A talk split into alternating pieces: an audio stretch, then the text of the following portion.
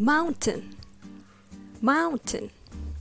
Mountain is a large natural elevation of the earth. There are famous mountains like Mount Everest in Nepal, Mount Kilimanjaro in Tanzania. Those are huge mountains. And of course, our favorite mountain here in Japan is Mount Fuji. Not only it's the highest mountain in Japan, but it is absolutely gorgeous and it has a perfect shape. It's a beloved mountain. Let's practice how to say mountain.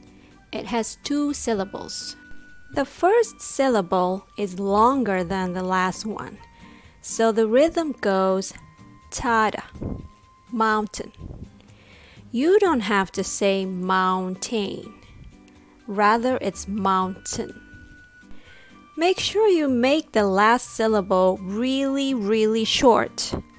Tin, tin, mountain. Or you can say mountain, mountain. Thanks for listening.